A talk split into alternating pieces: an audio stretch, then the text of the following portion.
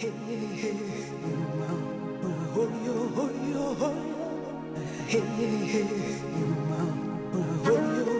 morning. I'm your host, Claudia Shambaugh, welcoming you to the October 9th, 2018 edition of Ask a Leader. Early voting in California began yesterday, 27 days till the midterm elections. Anyone you know in Florida, make that anyone you know needs to register and get their confirmation.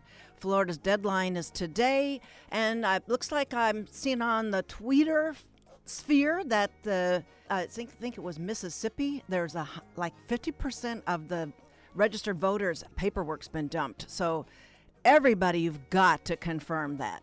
So uh, if anybody had a chance to hear the California governor debate yesterday, it's the only one between John Cox and Gavin Newsom. It was uh, pretty revealing. Today, for our show, Jennifer Koh, immigration attorney and professor at Western State College of Law, will take up Irvine Mayor Don Wagner's resolution opposing SB 54, the California Values Act, also known as the Sanctuary State Bill. Postponed, the resolution is once again on the City Council agenda the same day as this show right now. If you're listening live, it's Tuesday, October 9th. The legal and political implications of this resolution will be considered on the show today. In the second segment, Mike Levin, congressional candidate in California's 49th district, spanning southern Orange County and northern San Diego County, will talk policy above and beyond all that horse races everybody else is covering. We'll be right back after a short station break.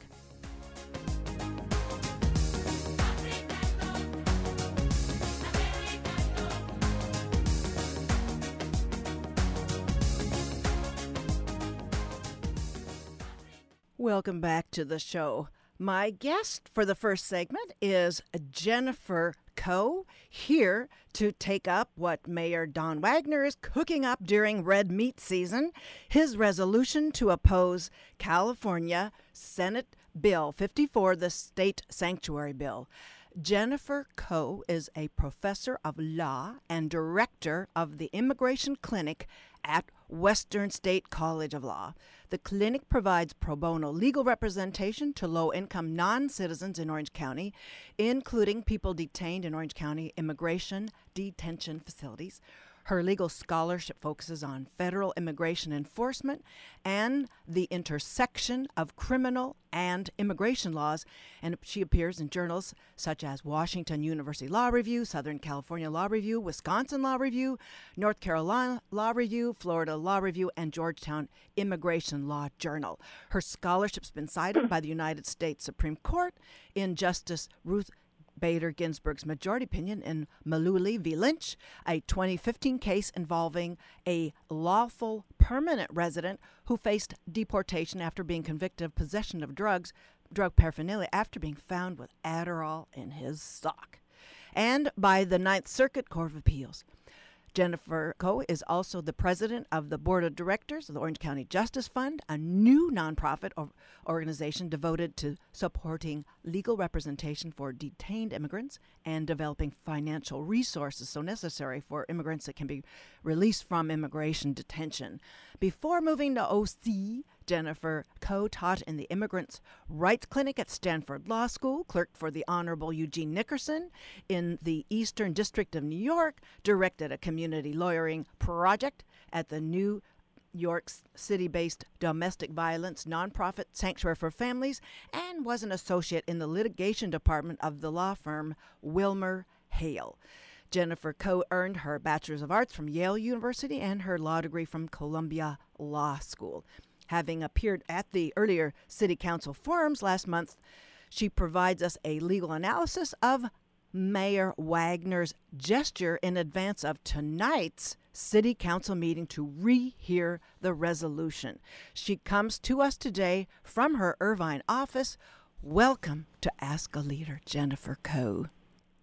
Thanks, Claudia, for having me this morning. Well, um, I've got to sort of warm everybody up. In the beginning, uh, you know, there were, uh, you know, Europeans landing on the already settled uh, North American continent, and I've been, I've just been musing about what the narrative would be like if we were to consider what documentation early and later Europeans brought along with them. So we'll fast forward to travel bans and venal immigration policy. Thank you, Stephen Miller. The California State Legislature adopting SB 54. So last spring, then we'll fast forward all the way to last spring. Orange County and the Southland had lots of drama and not so much nuance hmm. and literacy here about what was involved with law enforcement mechanisms that SB 54 was taking up. And I covered this with Aliso Viejo City Council candidate Tiffany Ackley, and she's a she's also an environmental attorney. The dust subsided a bit and then the mayor of the of Aliso, who was running as uh, Orange County sheriff, he his bid for sheriff was unsuccessful, passing the the primary. Then on September 25th, Mayor Wagner scheduled and withdrew and postponed a hearing of his resolution regarding opposing Senate Bill 54. So Jennifer Koh, talk about what you first read in that document, the tone and the content. Sure. So a couple of weeks ago, um, Irvine Mayor Wagner asked that the City Council put discussion of SB 54 on the agenda. And as part of that request, he attached a short two page memo describing some of his reasons for believing um, that the City of Irvine should get involved in this discussion. Um, so, quite frankly, I was surprised and disappointed when I read the actual content of the memo. I was hoping that there might be some kind of um, rational, even keeled question that would be raised, but instead the memo really came in, from the sentiment of other Orange County cities who have been um, supported in part by this anti immigrant organization that's been classified as a hate group the called the Federation for American Immigration Reform. Yes, FAIR. And so, what Mayor Wagner's memo does is it essentially um, misstates the law, both in terms of constitutional law, the law in terms of what SB 54 actually does. It relies on um, incorrect factual assumptions about the relationship between immigrants and crime and public safety. And what it does is it instead tries to whip up unfounded public fears of um, what immigrants um, mean in Irvine and how the police should be doing their job. So, really, on every front on law, on fact, and on discourse, um, to me, the memo was a disappointment, and it didn't really reflect the values of a city like Irvine, which is a diverse city. Um, it's a safe city, one of the safest cities in the country, in fact, and also a place that very much celebrates and values its diverse communities. Well, he also, like you, he is an attorney. Does it surprise you an attorney would lift so much of a an organizational template with that kind of literacy wanting in his document? I mean, not terribly. There's certainly amongst the bar um, all kinds of all kinds of attorneys out there, um, and it seems that first and foremost he's a politician who is using this um, polarizing issue is an opportunity for political gain. So it's not terribly surprising. It's sort of a, a play from um, Attorney General Jeff Sessions yes. and the Trump administration, which is to throw around terms like Constitution, to throw around terms like Supremacy Clause and public safety, but not really give nuance to what they actually mean. Well, as was mentioned at the hearing last uh, September 25th, there there was a lot of irony about the tone of this resolution and being on the sort of the heels of a recent, you know, the global village celebration of diversity in the city. It just seemed tone deaf that there what makes Irvine great is sort of getting all rolled back in this template that belongs belongs some some other galaxy. Right. I mean, it was definitely a disappointment to hear that this was back on the agenda. And to be clear, it's not really clear precisely what the mayor is asking exactly. for. It sounds like he wants the city to do something to express its opposition to the California Values Act. And, you know, in terms of what other Orange County cities have done, um, it's really run the gamut. It could it, it, it could be anything from adopting some kind of symbolic resolution to actually trying to depart ways from the state to filing an amicus brief that was previously um, given the federal the federal government's litigation against the state of California. It's not really clear exactly what he's trying to ask um, the city to do. But you know, I will say I thought the last council meeting was really quite moving and powerful. Almost 30 community members um, came out during public comment and spoke articulately and passionately and beautifully, urging the city just simply not to get itself into this discussion again. Um, we've seen what happened in Orange County cities when the SB 54 issue was brought up, and there was essentially what people have called a hate circus. Um, there were out of towners coming in, bussed in. Out of staters. Um, people, yeah, out of staters. Um, many of the people of color, as well as other allies, felt really personally attacked. I heard so many stories of racial epithets being thrown around, um, you know, in the corridors of those city council meetings.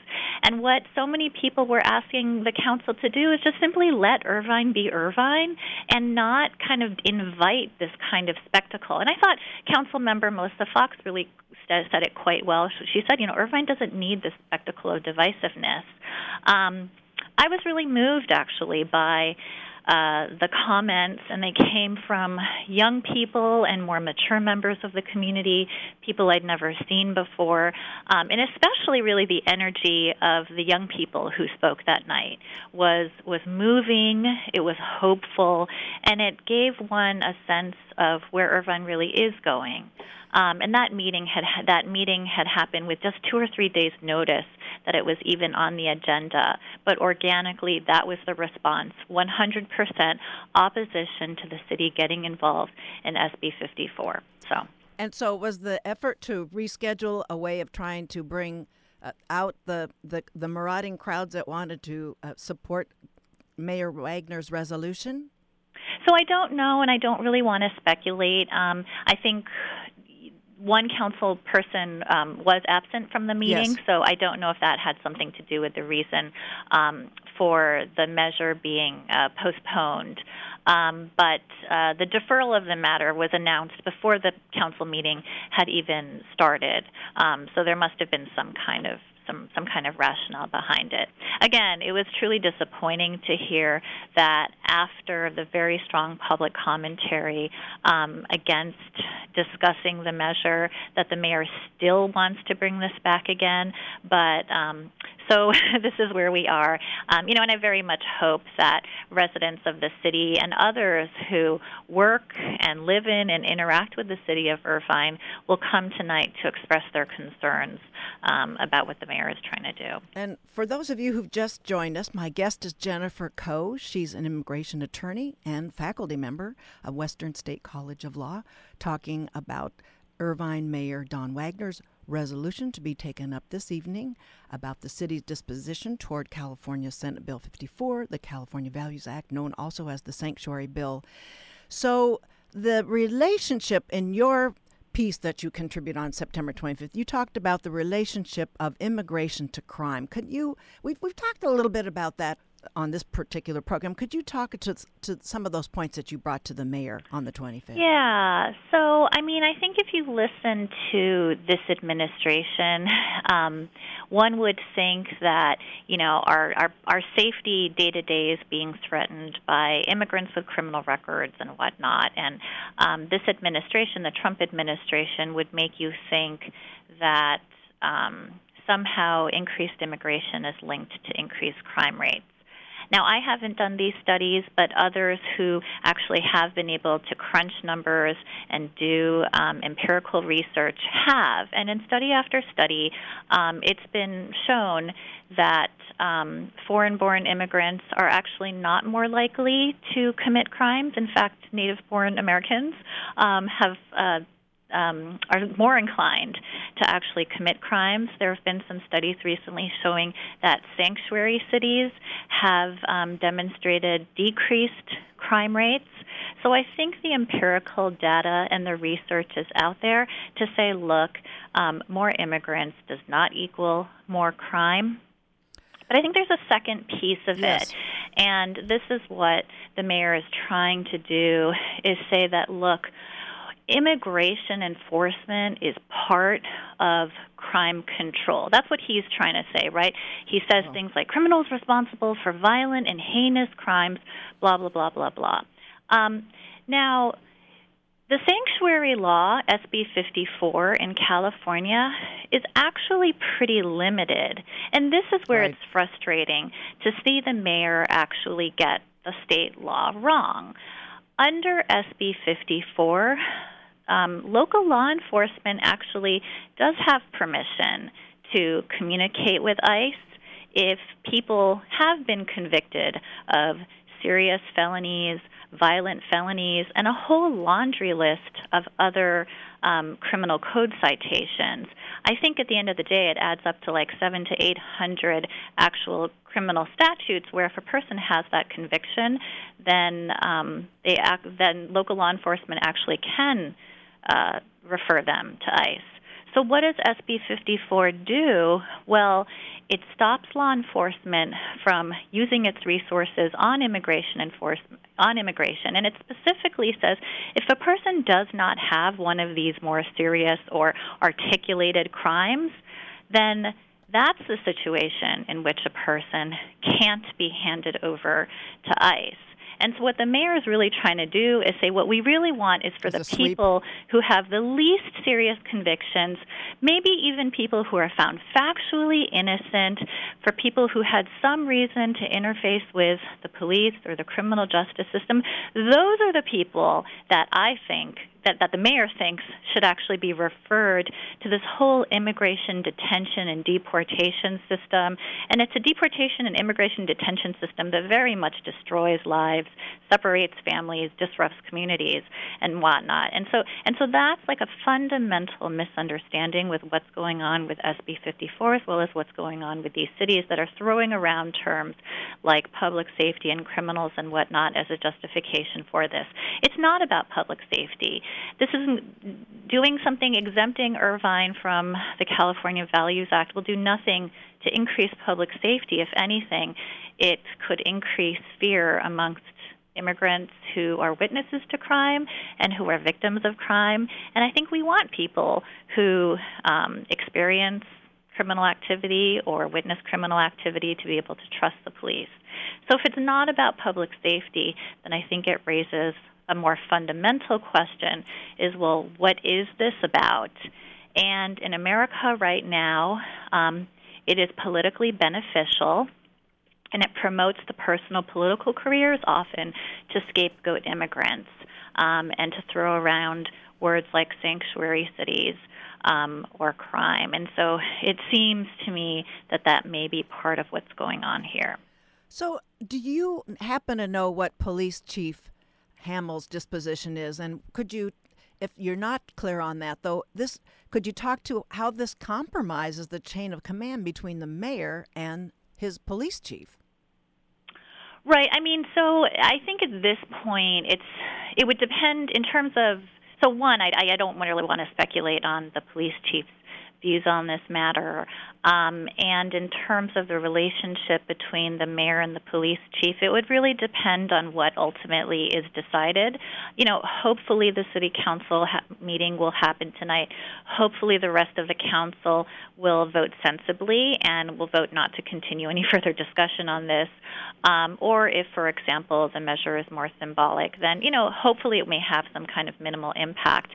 Um, I think the broader question is also, though, you know, once the leadership of the city starts Yes. to signal to line police officers that it is appropriate to ask people about immigration status and to start, you know, thinking about that as opposed to actually keeping the streets safe, you know, keeping traffic under control, responding to complaints and whatnot, then it has the potential to change the culture of the police department.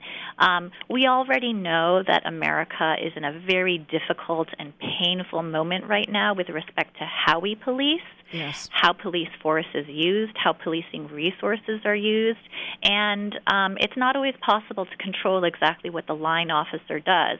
That's why institutional culture matters so much. That's why it matters so much what line police. Um, how they understand their jobs, and so um, this certainly has the potential to undermine um, effective and safe policing in Irvine, and that's especially going to impact um, people of color and people who are perceived as being members of immigrant communities or people who actually are immigrants and undocumented immigrants. And this intangible that you're talking about, Jennifer, it's something that's really broadly benefiting everybody, correct? I'm sorry, this um, this intangible of of greater security with a sort of enlightened community policing practice. Sure. It everybody yeah. benefits from that. It just it just lifts. It's the kind of uh, water lifting all the boats around Irvine's right. I mean, and I, you know, so I, I understand that immigration is a complicated topic. What to do with, um, you know, people who are living in the United States who don't have immigration status, how to control the borders, how many visas to allocate. Those are hard topics. But it, when it comes to actually um, running a community and running a city, I think you're right. I think having a police force, having law enforcement who everybody trusts and who people believe are going to police fairly, um, to um, not single out certain civil violations as somehow worse than any others. Um, you know, those are all things that harm all of us and ultimately, again, make our communities less safe, make our communities more divisive than they already need to be in this particular political climate. And so I would hope that the city would do the kinds of things that it's done in the past, you know, celebrate things like the Irvine Global Village Festival um, and be a community where lots of diverse families and communities can thrive and eat great food um, and speak their languages. Um, and that takes effort sometimes. So to do something affirmatively that's going to um, bring divisiveness, that's going to um, invite racial polarization, that seems entirely counterproductive.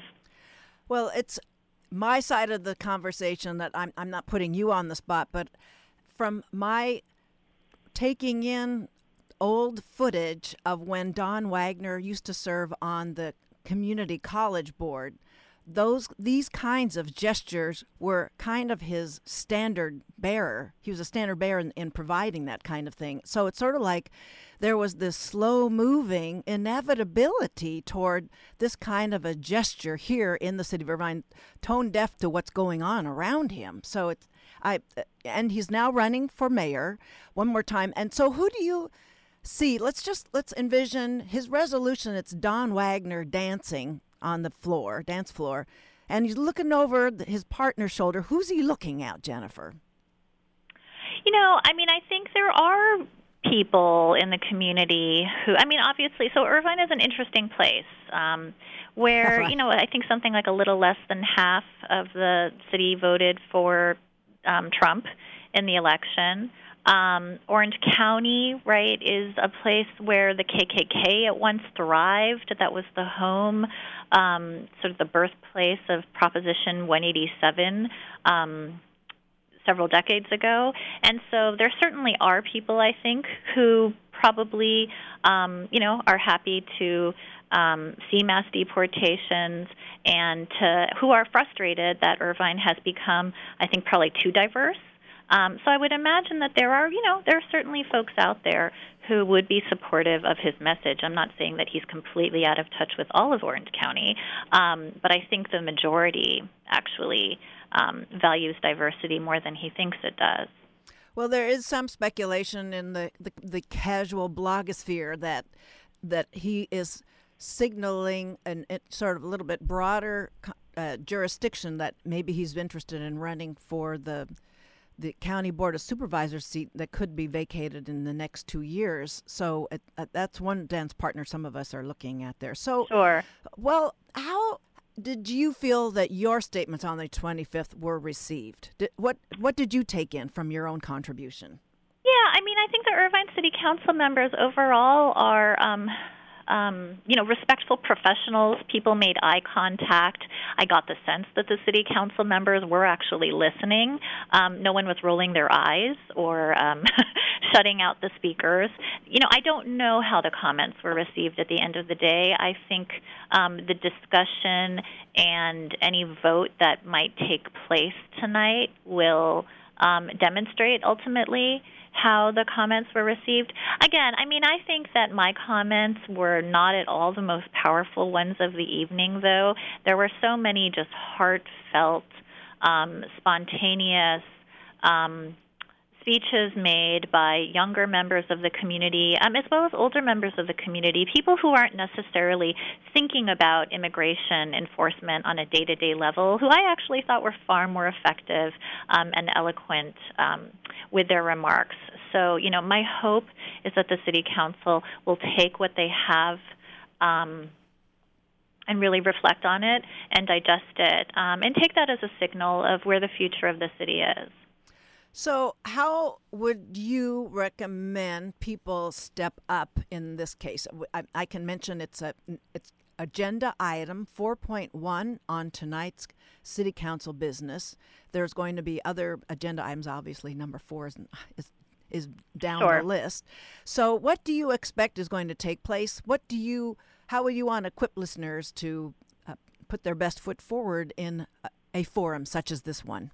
Yeah, I mean, I would encourage people to certainly show up at tonight's meeting, um, probably to show up around 5 o'clock at the Irvine City Council. I think to connect with some of the organizations that are um, helping to mobilize community members. The Korean Resource Center is, um, I think, launching a caravan at from 4 o'clock from the UCI campus, um, and other community leaders are also, you know, making efforts to um, to get people out there. I think it's helpful to do a little bit of, you know, for people who aren't familiar with SB 54, just to do a little bit of reading um, and learning.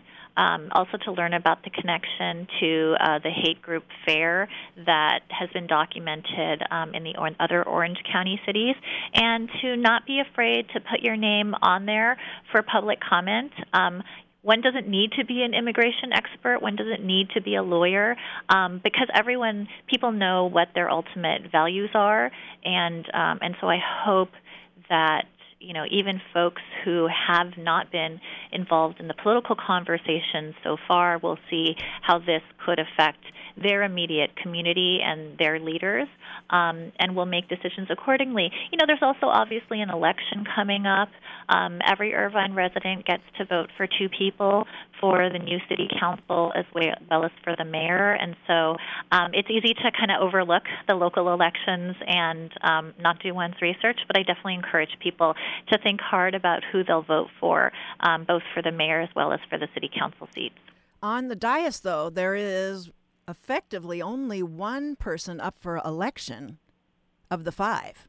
Oh, okay. Yeah, you. I, I defer to your knowledge. No, no, it's, it's it's not. I'm not trying to correct. I'm just that. So it's right. the vote doesn't. It's not any sort of political campaign sensitivity. They can just vote with some purity here. Sure. If, yeah. If, if one yeah. considers elections don't make them pure. Yeah. and and I guess the the last meeting, and perhaps this one too, depending on who turns out. It's a lot less fraught than the one I witnessed in Aliso Viejo. The fair people were live streaming on their Facebook accounts and sweeping Correct. that room, and all of us were swept in there. So it was that wasn't happening on the 25th and Irvine, and hopefully that extra scrutiny, um, unwarranted scrutiny, right. is not a part of the forum tonight. So I very much hope so. Um, I'm sort of, uh, you know, preparing for the worst case possibility. Yes. Um, I think that could happen. I think that'll be destructive. I think that'll be a sad day for the city, but I won't be terribly shocked if that happens.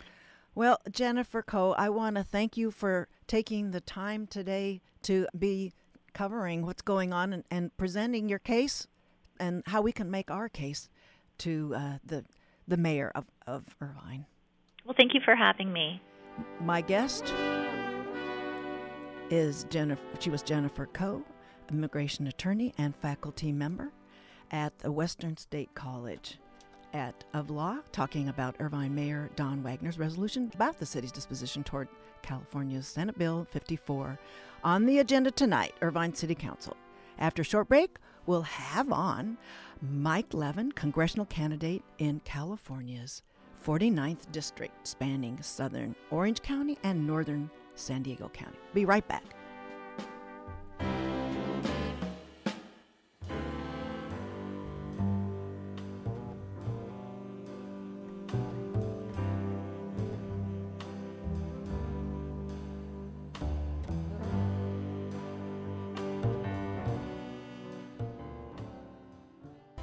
Classic Charlie Haden's Liberation Music Orchestra, Amazing Grace. Thank you for staying tuned, everybody. My next guest is Michael Levin, congressional candidate in California's 49th district, which spans southern Orange County and northern San Diego County. Mike Levin is a product of South Orange County, finished high school in Los Angeles at Loyola High, then completed his undergraduate degree at Stanford University. After college, Mike Levin served in the Coro Fellows Program, Leadership Training Grounds. He completed his law degree at Duke University. After law school, he served as executive director of the Democratic Party of Orange County and as an attorney has focused on environmental and energy regulatory compliance and governmental affairs. He served for several years on the board of the Center for Sustainable Energy based in San Diego and co founded Sustain OC in Orange County, which we've covered in several ways on this show.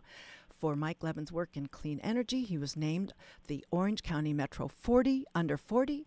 I've invited his opponent, Republican candidate for the 49th Congressional District, Diane Harkey, to appear on this program.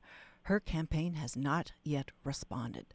Mike comes to us today from San Juan Capistrano.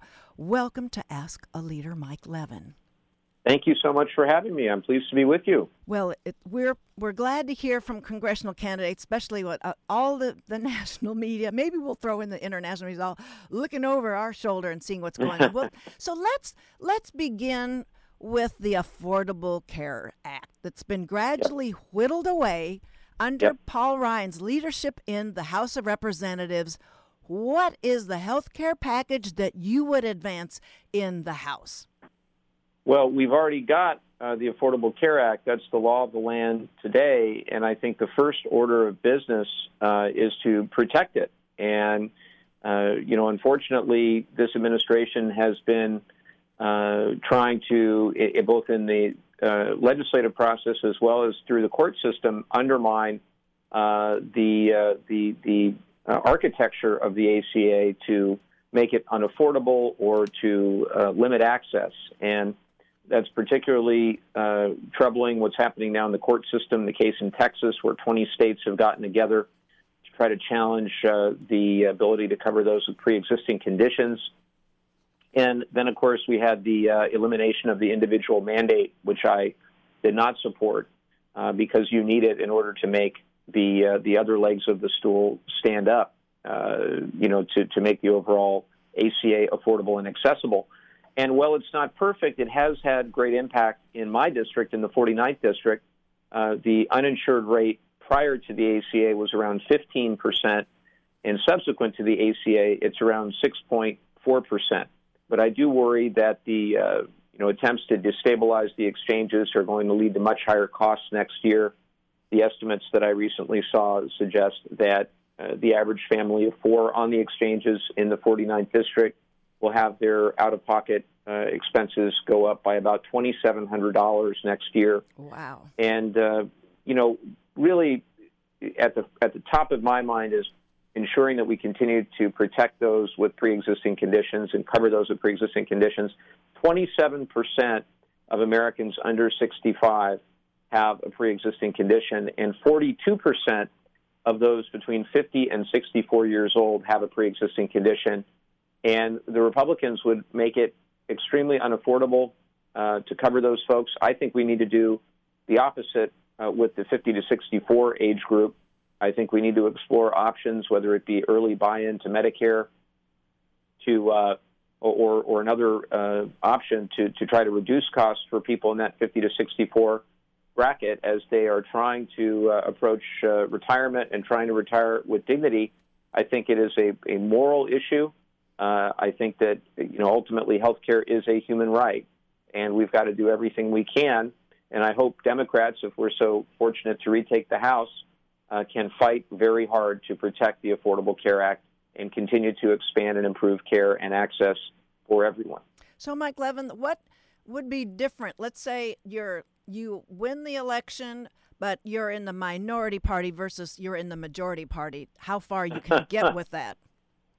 Well, I don't even like to think about that because it, it really is a matter of playing offense versus playing defense. And, you know, right now, Democrats in Congress are playing a lot of defense. We're trying to prevent uh, this administration from further eroding a variety of our, our laws out there, a lot of basic health and safety, health care. Uh, I think about the environment a lot because it's my background as an environmental Yes. attorney. Uh, we're, we're playing a lot of defense to try to protect our air and our water quality. On the other hand, if we took back the House and maybe even the Senate, you never know. We've got some great candidates out there running for uh, for Senate. If we were to retake the House and not the Senate, I think we could play some offense. We could work with uh, hopefully some more open-minded Republicans on areas of mutual concern. But if we were to retake the House and the Senate, then we would, you know, definitely have a lot of uh, bills on uh, Trump's desk, and then it would be up to him to sign or veto uh, those uh, those bills. But I, I do think there are areas that we can work together on. Uh, we have to work together on things like infrastructure, uh, on things like basic health and safety for the environment.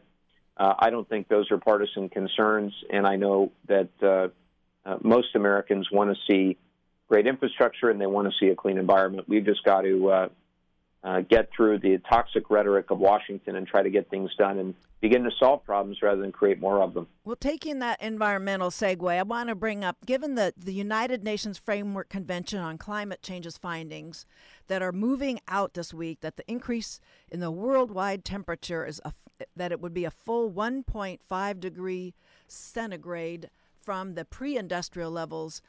What, Mike Levin, in, what incentives would you legislate in the House to step up the American response to climate change?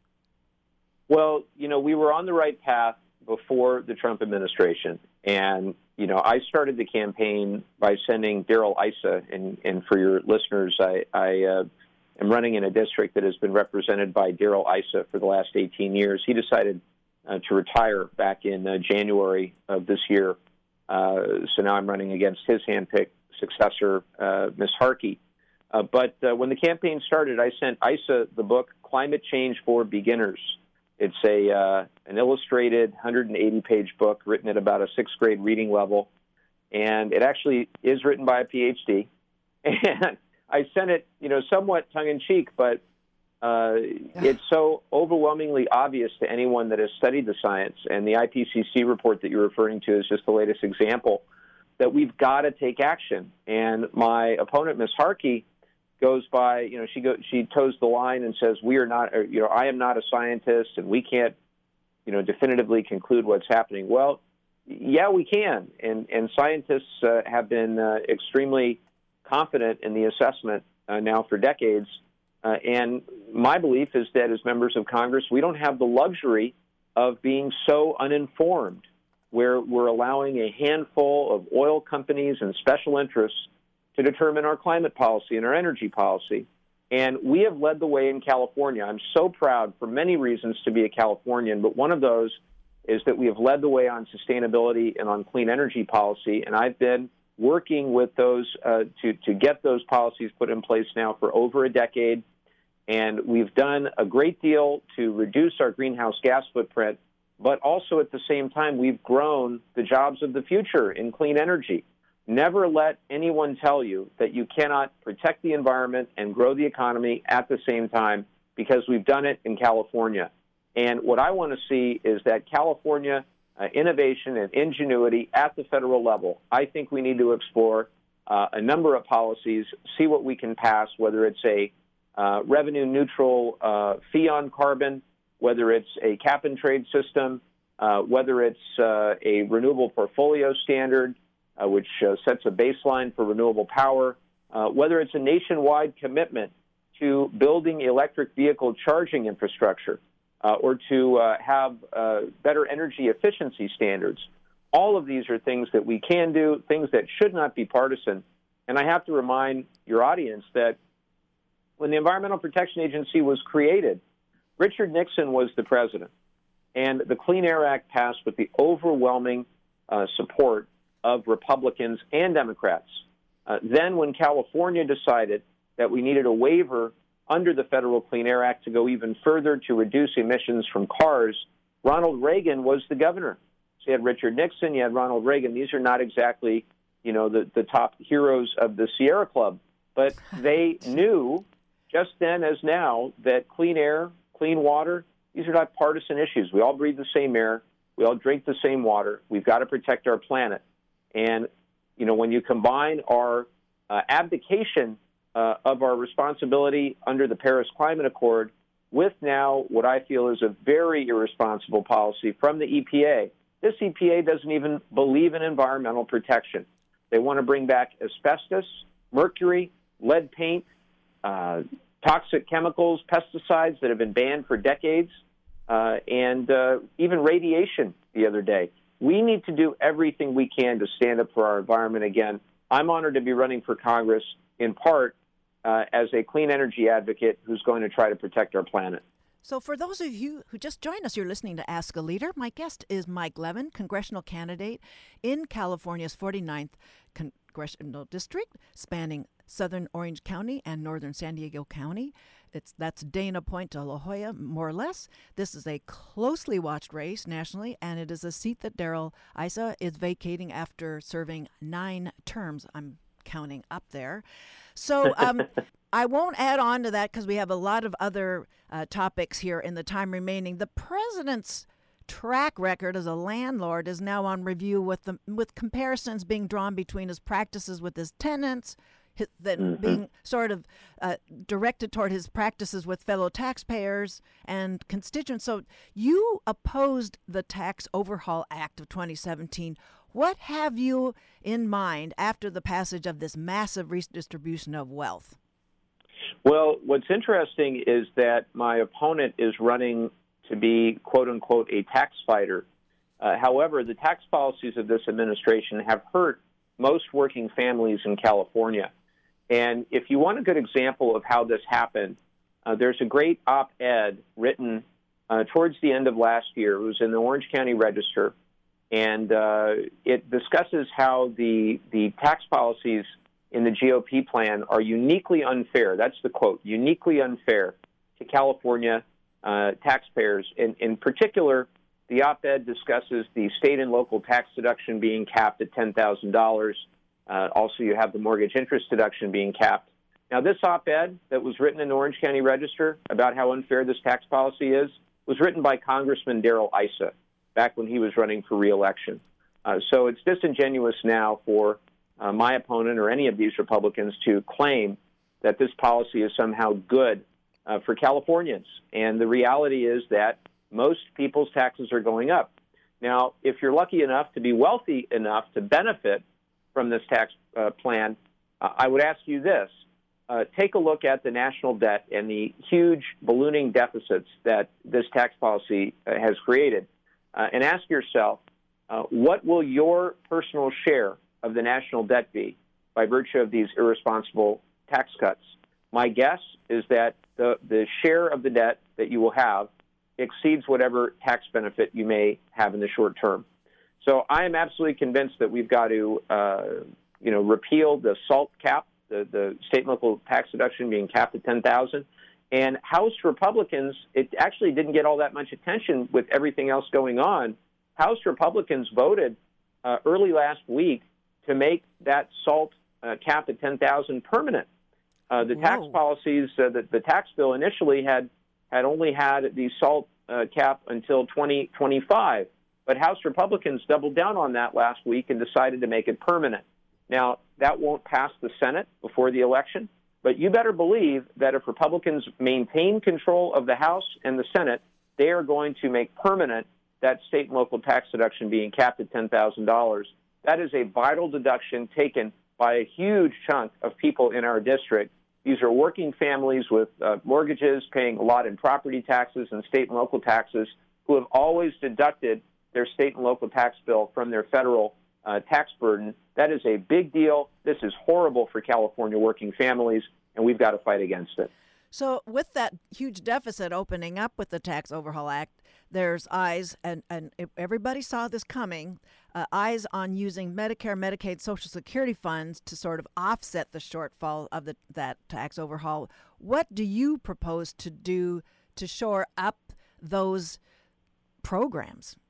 Well, you you got it right. Where everybody saw this coming, and they were trying to be very uh, coy about this, but then Larry Kudlow, one of the president's economic advisors, kind of spilled the beans and said that yes, they were looking at. They call them entitlements. I don't call them entitlements. These are earned benefits. Uh, these are programs that have been successful. Millions of Americans rely on them, and we've got to do all we can to protect and strengthen these programs. Uh, and what I worry about the most is when I talk to voters in our district, as it regards Social Security, I worry about the all of the other things that generationally we would have done to create wealth and to build wealth. Uh, they're not happening the way that they used to. I think about how my grandparents built their wealth, or my parents even. Uh, many people had pensions, and the pension system has been attacked and undermined by this administration, Wiped by out. Republicans in Congress. Yeah. People would have equity in their home. And now a lot of folks are using the equity in their home, borrowing against it just for basic living expenses or to pay for their kids' college. Uh, so now you've got things like 401ks and IRAs, but only a third of the eligible workforce invests in any 401k or IRA, and then a good chunk of people underfund their retirement account. So where then do people get the money to retire? And the answer has to be if that's the case, Social Security has to be there. If they gut Social Security, what's left? We're going to wind up with massive income inequality, which is getting worse, but it's going to become even greater to the point where we're not going to recognize this country.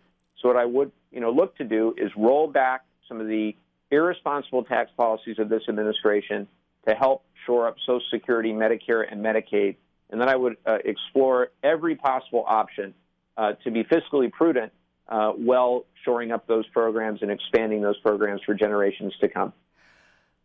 So then on to the Consumer Protection Bureau that's becoming it's getting whittled away. You're, Yep. you're you're from your vantage point, you witnessed firsthand Countrywide's foreclosure practices through your father's real estate holding, um, and also from some your legal work that you were doing. How do you address the White House, the House of Representatives, whittling down the power of the Consumer Protection Bureau?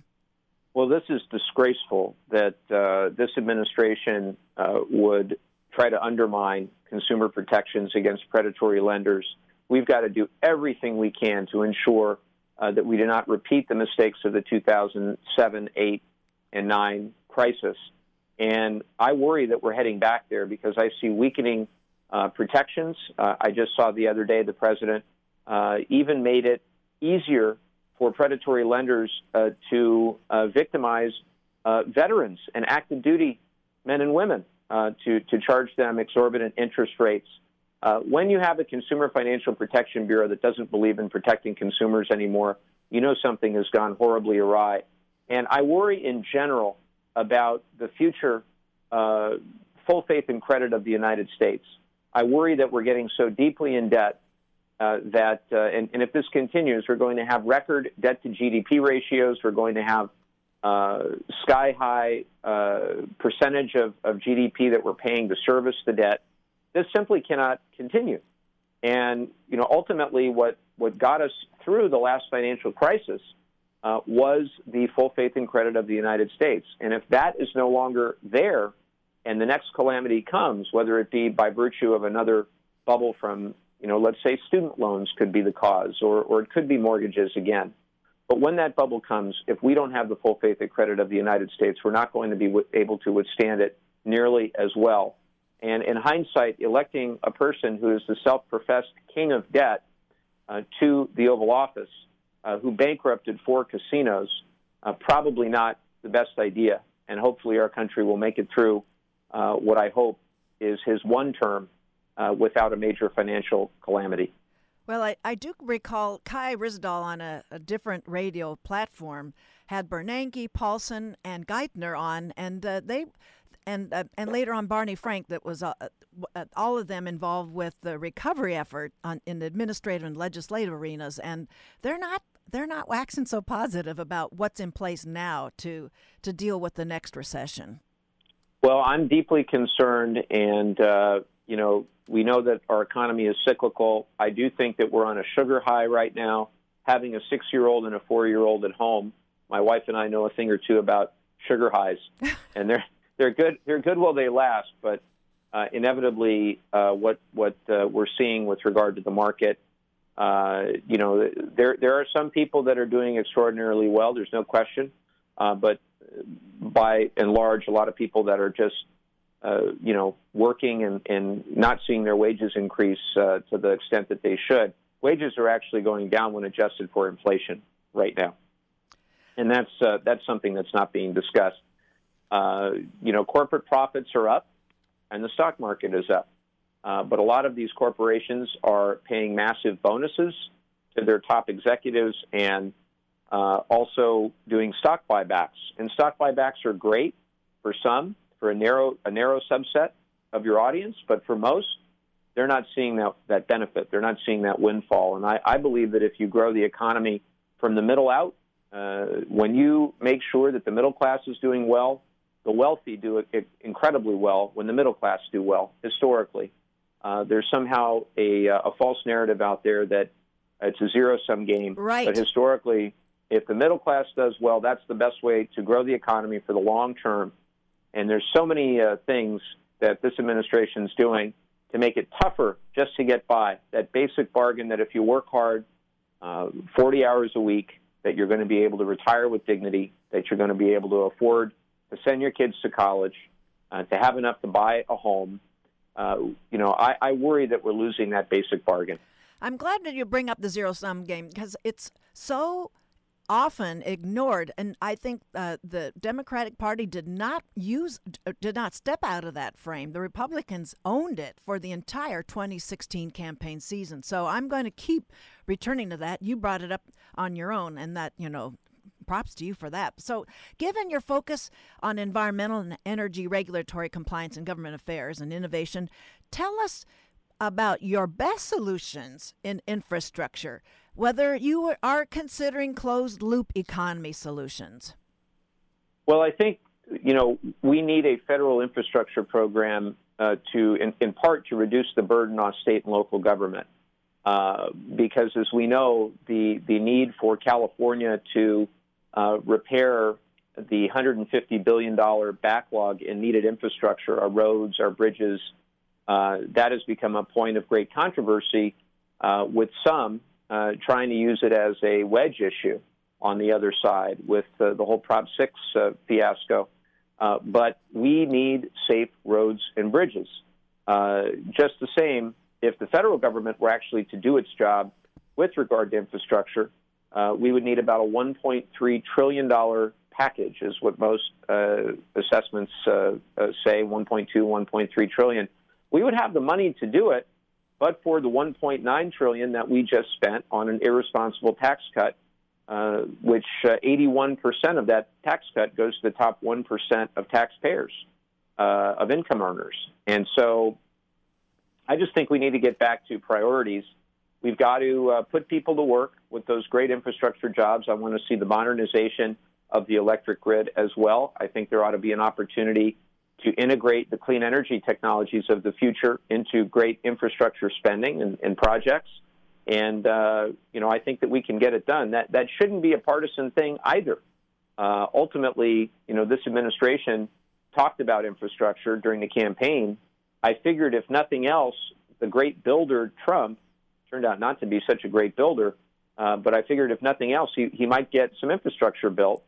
Uh, and then for weeks on end, every week was infrastructure week, if you remember. Right. And we've built nothing. We've gotten nothing done. So I would actually hope to serve on the Transportation and Infrastructure Committee if I get uh, elected, and you know I don't get to call my shots of where I would be uh, you know, put on different committees, but that's one where I think I could make a meaningful di- difference and a meaningful impact on a nationwide infrastructure package. Well, as our time draws down, I would love to have wedged in more of a, a attention to the closed loop economy because I know so many externalities don't get addressed in manufacturing and consumption and that kind of a thing. But we'll move. That's true. We'll draw it down all the way here with where folks how they can follow you if you have any idea what events are coming up in the let's say the Irvine swath uh, anywhere down in the remaining part of the campaign season. Well, I'm very grateful for the opportunity to speak with you. Uh, our district uh, in South Orange County includes all of Dana Point, San Juan Capistrano, San Clemente, and Ladera Ranch and Rancho Mission Viejo. So uh, we do need help. Uh, we've only got 28 days to go. We've got an office in San Clemente, right over by San Clemente City Hall. If any of your listeners are interested in helping out and uh, volunteering, I encourage them to go to our website at mikelevin.org. That's M I K E L E V I N.org. Uh, you, of course, can follow us on Twitter at MikeLevinCA. And uh, I'd be very grateful. You know, everybody uh, listening to this, I hope, will wake up the morning after the election on November 7th knowing that they did everything they could to spread the word and get out the vote. Uh, and we do need your help in our district. It's a key race. Uh, we cannot win the House, just to be very uh, frank about it. We cannot win the House unless we win our district. And there are many competitive races all throughout Orange County. It's particularly exciting for me because I used to be the executive director of the Democratic Party in Orange County. As we said, yes. quite quite quite a number of years ago, and uh, now to see Orange County as the center of our ability to take back the House uh, really is exciting. And I know, uh, you know, for all your listeners out there, uh, if you can knock on doors, if you can make calls, if you can tell your friends and neighbors and coworkers and family members, this is a really critical election for the future direction of our country. And we're going to do all we can as Democrats for the people, lowering health care costs, prescription drug prices, helping to, to grow the economy by rebuilding America, and then ultimately, you know, cleaning up the corruption uh, that we see to really make Washington work for the people again. So I'd be grateful to have uh, the support of everyone listening. Well, thank you, Mike Levin, for taking the time to be on our show today. Thank you so much. Okay, my guest was Mike Levin, congressional candidate in California's 49th district, spanning Southern California, Southern Orange County, and Northern San Diego County. Dana Point de La Jolla, as you just mentioned.